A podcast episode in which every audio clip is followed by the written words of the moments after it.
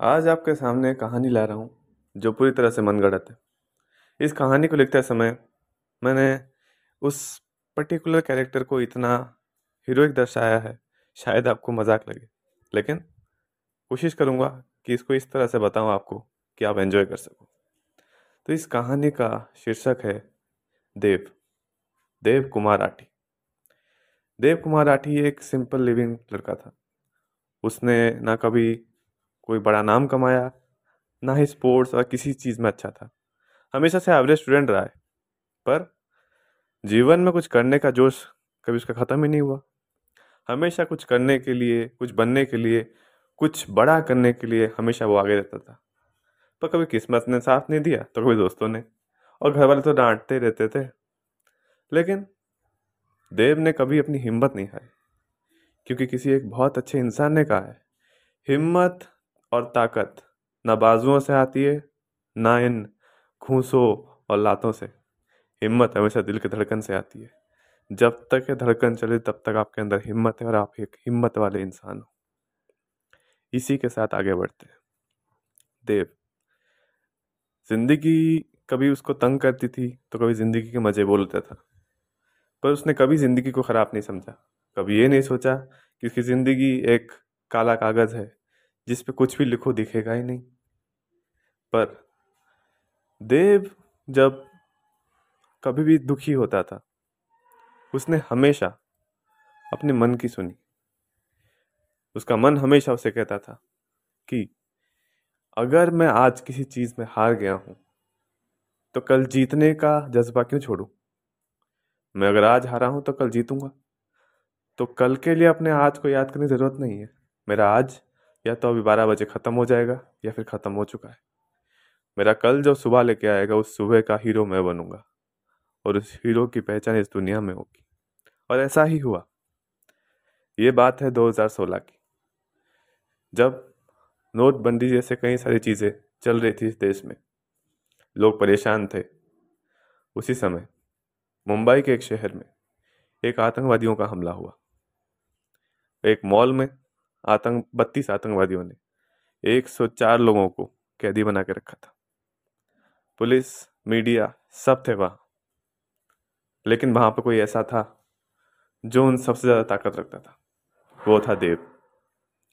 Police, media बाहर से coverage दे रही थी, आतंकवादियों के साथ नेगोशिएशन कर रही थी। लेकिन देव उस मॉल के अंदर था। देव ने एक बात देख ली थी। कि आज वो जहाँ पर है, या तो उसको ज़िंदगी मिलेगी या फिर उसको मौत। क्योंकि आतंकवादियों ने बता दिया था कि उनका एक जो साथी जिस, जो छब्बीस ग्यारह के इंसिडेंट में पकड़ा गया था, उनको वापस चाहिए।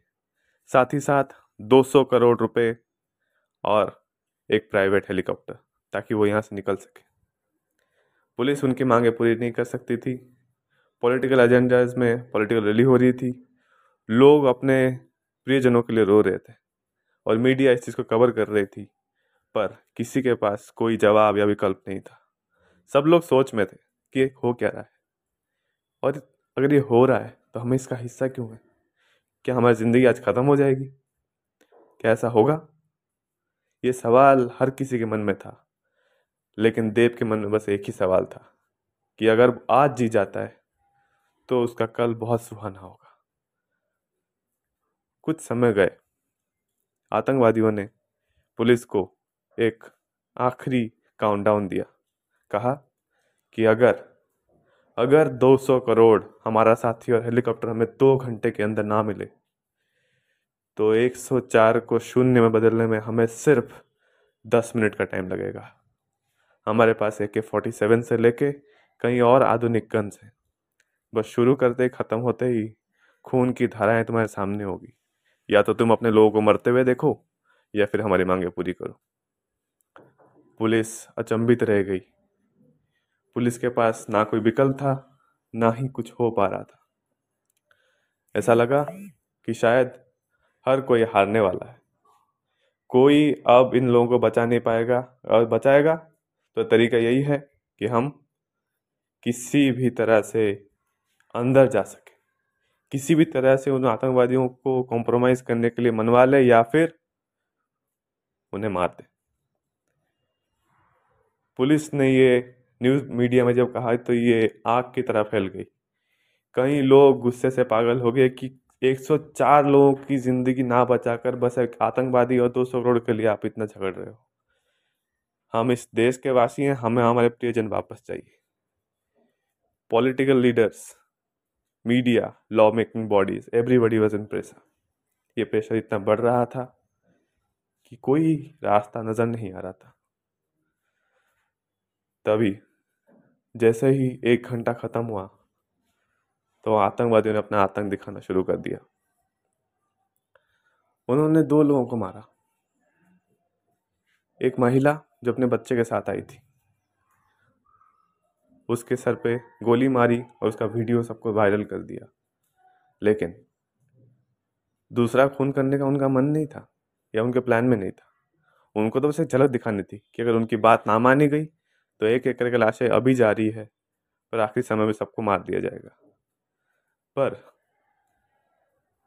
जब उस महिला की मौत हुई तो उस बच्चे ने एक आतंकवादी पर हमला कर दिया। आतंकवादी ने उसको धक्का देने की कोशिश में ही उसको गोली से उड़ा दिया। वो बच्चा सिसक के देव के सामने ही मरा। देव की आँखों ने ये सी तस्वीर कभी देखी ही नहीं थी। उसने सोचा ही नहीं था कि मौत को वो इतने करीब से देखेगा। उसकी आँखों के सामने पहली बार ये दृश्य आया और वो समझ गया कि ज़िंदगी इतनी कीमती होती है कि अगर पल में निकल जाए तो वापस नहीं आएगी। उस बच्चे के सर के चीथड़े उड़ गए थे। उसके सर के कई हिस्से इधर उधर गिरे हुए थे। देव की आँखों के सामने से थोड़ी देर के लिए अंधेरा चला गया। वो गुस्से, आक्रोश और दुख से भर चुका था। इतना दुखी, इतना गुस्सा, इतना आक्रोश में उसने कभी खुद को महसूस नहीं किया। उसने ठान लिया। आज वो अकेला यहाँ से बाहर नहीं निकलेगा। जितने लोग बचे हुए हैं, उन सबके साथ मिलकर निकलेगा। उसने बड़ी ही चालाकी से प्लान बनाया। वो सबसे नज़र बचा के धीरे से पीछे के दरवाजे से मॉल के एक बहुत ही छोटे कोने में जाके छुप गया, जहाँ उसे कोई ना देख सके। उसके बाद वो नज़र बचा के क्योंकि सीसीटीवी रूम में आतंकवादियों के दो लोग तैनात थे। वो हर तरह की मॉनिटरिंग कर रहे थे तो उनसे नज़र बनाना ज़रूरी था, ताकि कुछ ऑपरेशन में आगे बढ़ा सके। तो वो उसी तरह से चला। छुपते छुपाते वो मॉल के डिओड्रेंट सेक्शन में पहुँच गया। देव साइंस का स्टूडेंट था। उसे पता था कि हमारे लिए जो डिओड्रेंट्स बनाए जाते हैं वो क्लोरोफॉर्म से बनाते हैं। और अगर उसकी मात्रा को किसी तरह से अल्टर किया जाए तो वो एक ऐसा विशाल पदार्थ बन जाता है, जिसमें किसी को भी सांस लेते ही मौत मिल जाती है। तो देव ने वही किया। उसने हर तरह के डिओड्रेंट को मिलाया। उसका एक केमिकल अल्टरेशन किया और उसके कई सारे अलग अलग इंजेक्शंस बना लिए। वो भी उसको वहीं से ही मॉल से ही मिल गए थे। क्योंकि मॉल ग्रोसरी और फार्मासिटी के लिए हर तरह की चीज़ें अवेलेबल थी वहाँ पे। देव ने बड़ी ही चालाकी से पहले मॉनिटर रूम के दो गार्ड्स को या दो आतंकवादियों को मौत के घाट चढ़ाया। जब उन दोनों को उसने मारा, उसे पहली बार एहसास हुआ कि उसने कुछ गलत किया है। वो रो रो के उनकी जान ले रहा था, लेकिन उसके मन में यह भी था कि अगर मैं इनको आज नहीं मारूँगा तो ये रोज़ मारेंगे, हर रोज़ मारेंगे। लेकिन अगर आज इन सबको मैं ख़त्म करता हूँ तो कोई मारने वाला, मर, किसी को मारने से पहले सौ बार अपना सोचेगा ताकि वो ये समझ जाए कि मौत उसको भी है, मौत इसको भी है। लेकिन अगर वो मर गया तो किसी को कुछ नहीं फ़र्क पड़ेगा। इसी के साथ वो आगे बढ़ता रहा। जिन जिन को उसने मारा, उन सब के पैरों में रस्सियाँ बाँध के धीरे धीरे से उसने बाहर लटका दिया, ताकि किसी को मालूम ना पड़े कि कौन गायब है। और जिस जिस को उसने बाहर रस्से से लटकाया, उल्टे पाँव, उनके जेब में एक एक चिट्ठी रख दी। क्योंकि किसी तरह का कम्युनिकेशन नहीं कर सकता था वो। आतंकवादियों ने लेटेस्ट टेक्नोलॉजीज़ यूज़ करके हर तरह के नेटवर्क को जाम कर दिया था। और यहाँ तक कि वो नेटवर्क्स और कई तरह के कॉल को सुन सकते थे रिकॉर्डिंग्स को जान सकते थे, किसी के फ़ोन को भी टैप कर सकते थे। इसी वजह से उसने चिट्ठियों का सहारा लिया। जो गार्ड्स बाहर तैनात थे और देख रहे थे कहीं से एंट्री हो उन पुलिस के गार्ड्स को एक शब्द दिखा, जो लटका हुआ था। किसी तरह नज़र बचा के वो उसके पास गए, उसे नीचे उतारा। उन्होंने देखा कि उसकी जेब में एक बड़ी सी चिट्ठी है। उस चिट्ठी में कुछ ही अक्षरों में लिखा हुआ था, मैं अंदर हूँ। मैं इन सबको मार दूँगा। बस आप इतना कीजिए, आपको कुछ समय बाद में एक एग्जिट का रास्ता बताऊँगा। उस एग्जिट में आप एंट्री लीजिए, ताकि मैं जितनों को संभाल सकता हूँ, मैं संभाल लूँगा, लेकिन सिविलियंस की जान बचनी चाहिए। मैं इन सबको एक एक करके लटका रहा हूँ। इन सबको वहाँ से हटाइए, ताकि किसी की नज़र में ना आए। और एक भारतीय नागरिक होने की चाह चाहत में इतना ही बोलूँगा कि अगर मैं आज इनको ख़त्म करता हूँ सरकार मुझे कुछ भी बोले, इन लोगों को कुछ नहीं होने दूँगा। कम से कम इनकी नज़र में हीरो बन कर रहूँगा। ये देव के मन में चल रहा था। तो पुलिस ने शव गिने और मीडिया को कहा कि अभी आप कुछ पब्लिश ना करें, क्योंकि अगर आतंकवादियों तक इसकी खबर या भनक पहुँचती है तो वो सतर्क हो जाएँगे और अंदर के लोगों पे हमला कर सकते हैं। लेकिन जब पुलिस वालों ने उन शवों को गिना, बारह शव थे। पुलिस को इन्फॉर्मेशन मिली थी कि वहाँ पे सिर्फ़ दस आतंकवादी जिन्होंने पूरा कंट्रोल लिया है। लेकिन बारह शवों के मिलने के बाद वो जान गए कि उनकी इन्फॉर्मेशन गलत थी और शायद आतंकवादी बारह से ज़्यादा है। फिर और एक लाश को देव ने दिया, बाहर लटकाया। उसमें जो चिट्ठी मिली, उसने सब कुछ साफ़ कर दिया। उसमें क्लियरली लिखा हुआ था कि यहाँ पे बत्तीस आतंकवादियाँ थे। बारह को मैंने ठिकाने लगा दिया है। और बीस अंदर है। बीस में से चार के पास हैंड ग्रेनेड्स और स्मोक बॉम्ब्स हैं, जिससे वो कभी भी किसी को ख़त्म कर सकते हैं। और बाकी के जो सोलह हैं, उनके पास कई आधुनिक गन्स और हथियार हैं। चाकू से लेस हैं और उनके पास कुछ शायद ऐसा है जो मैं अभी समझ नहीं पा रहा हूँ, पर उनके कई पेटों में, हाथों में सर के पीछे कई जगहों पर चीरे लगे हैं। यानी किसी तरह से उनके अंदर कोई इम्प्लांट्स डाले गए हैं। शायद वो ह्यूमन बॉम्ब्स भी हो सकते हैं बट मैं नहीं बता सकता। इसके लिए मुझे एक स्पेशलिस्ट चाहिए जो मेरी मदद कर सके। तब उस एग्जिट के बताए हुए रास्ते पर दो बॉम्ब स्पेशलिस्ट को भेजा गया कुछ इक्विपमेंट के साथ, ताकि वो मालूम कर सके कि कहाँ तक देव की बात सच है। जब वो अंदर गए तो देव एक जगह डरा हुआ बैठा हुआ था क्योंकि उसने आज कई मौतें देख ली है। इंसाफ के राह पर चलने वाला देव आज समझ चुका था कि इंसाफ का राह इतना आसान नहीं है। इसमें कई मुश्किलें आएँगी, कई बार उसको कुछ भी झेलना पड़ेगा और ज़िंदगी और मौत बस एक किस सिक्के का पहलू है। अगर सिक्के में मौत आती है तो मौत मिलेगी और ज़िंदगी मिलती है तो ज़िंदगी।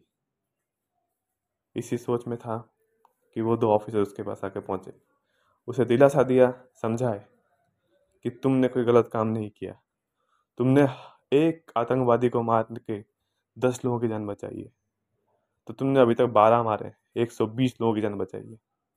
क्योंकि एक आतंकवादी जब बम फोड़ते हैं तो उस एरिया में मिनिमम दस लोग मरते हैं। घायलों की बात अलग है। घायलों को हम कभी इतना कभी बचा सकते हैं।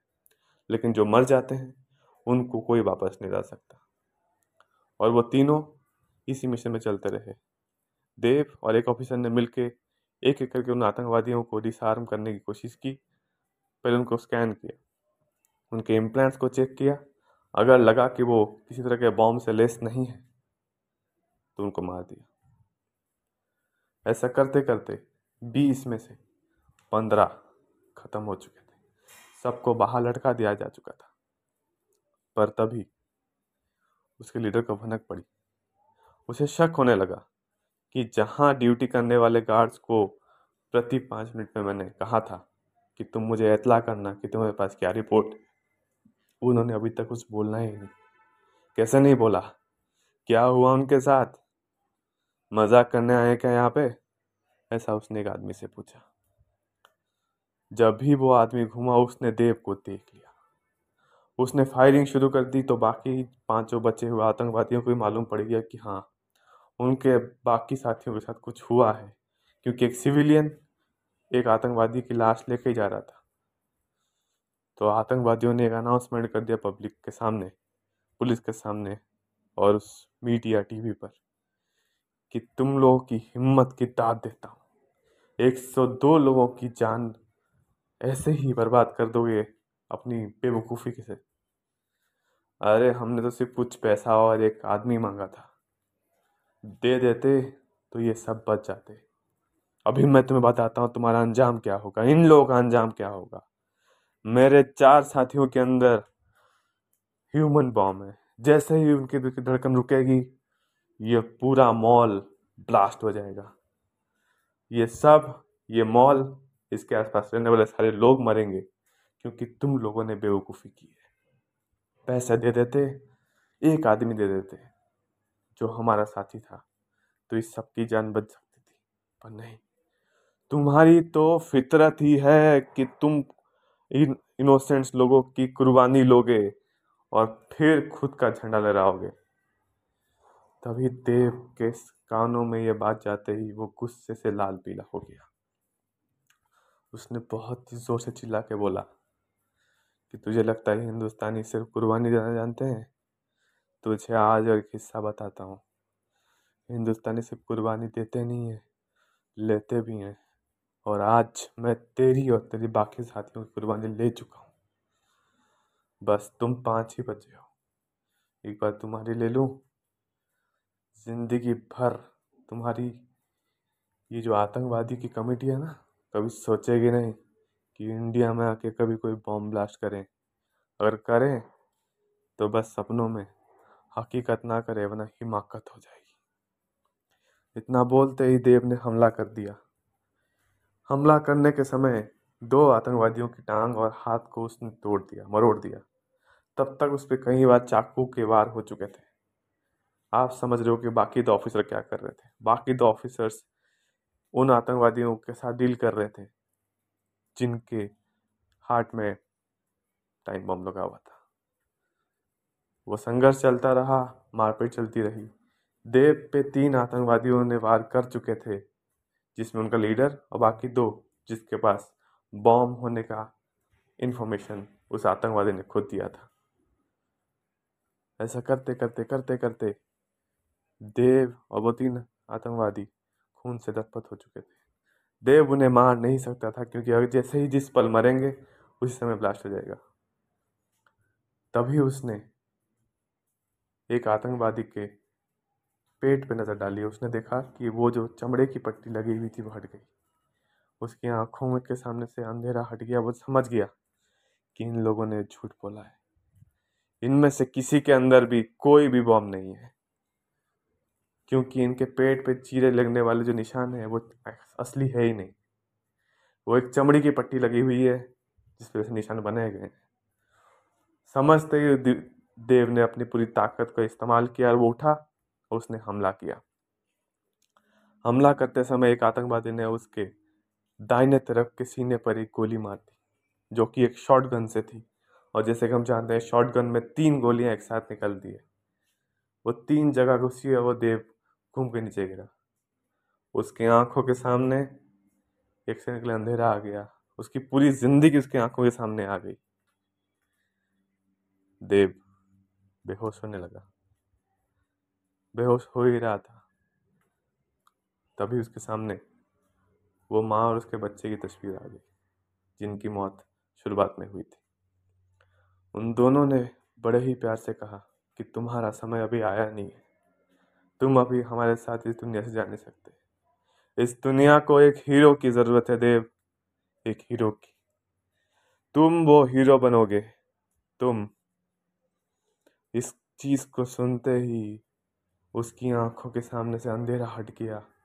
उसको धुंधला धुंधला सब कुछ दिखने लगा। उसने देखा कि एक आतंकवादी उठ के उसकी तरफ़ आ रहा है। उसने गहरी और लंबी सांस ली। अपने पूरे शरीर की ताकत को इस्तेमाल किया। उठा। उसके हाथ में एक चाकू लग गया था देव के। और उसने उसी के साथ उस आतंकवादियों के लीडर के गले के आर पार कर दिया।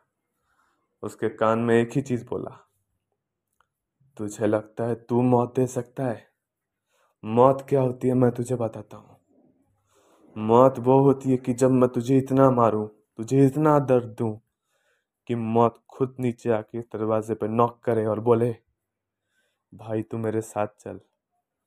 तेरा दर्द मुझसे नहीं देखा जा रहा। ये बोलते ही देव ने उसके गर्दन को उसके हलक से अलग कर दिया। उसको देख कर उसके बाकी चारों साथी ने सरेंडर कर दिया। पुलिस ने उनकी छानबीन की और उन्हें मालूम पड़ा इनमें से किसी के अंदर बॉम्ब नहीं था। हैंड ग्रेनेड असली थे, लेकिन कोई भी ह्यूमन बॉम्ब नहीं है। देव को बाकी लोग, जो लोग अंदर फंसे हुए थे उन सबने अपने बाहों में भर लिया और उसे बाहर लेके आए। मीडिया, पब्लिक और उन हॉस्टेजेस के घर वालों ने देव को अपना हीरो और भगवान मान लिया, एक दूत मान लिया जिसने उनको बचाया है। और उस दिन देव ने अपना हर एक वादा जो उसने खुद से किया था पूरा कर लिया कि वो कुछ ऐसा करेगा जिससे दुनिया उसका नाम हज़ारों सालों तक याद रखेगी। इसलिए नहीं कि वो पढ़ाई में तेज है या स्पोर्ट्स में या किसी और में। इसलिए कि उसने बता दिया है कि ज़िंदगी की कीमत क्या होती है और ज़िंदगी लेने वालों, याद रखना, देव अभी भी ज़िंदा है। इसी के साथ ये कहानी समाप्त होती है। मुझे आशा है आपको अच्छी लगी होगी। अगर कहीं पे आपको लगा कि मैं कुछ ठीक से ना बोल पाया हूँ, हो सके तो मुझे बताइएगा। धन्यवाद इसको सुनने के लिए। यही थी देव की कहानी।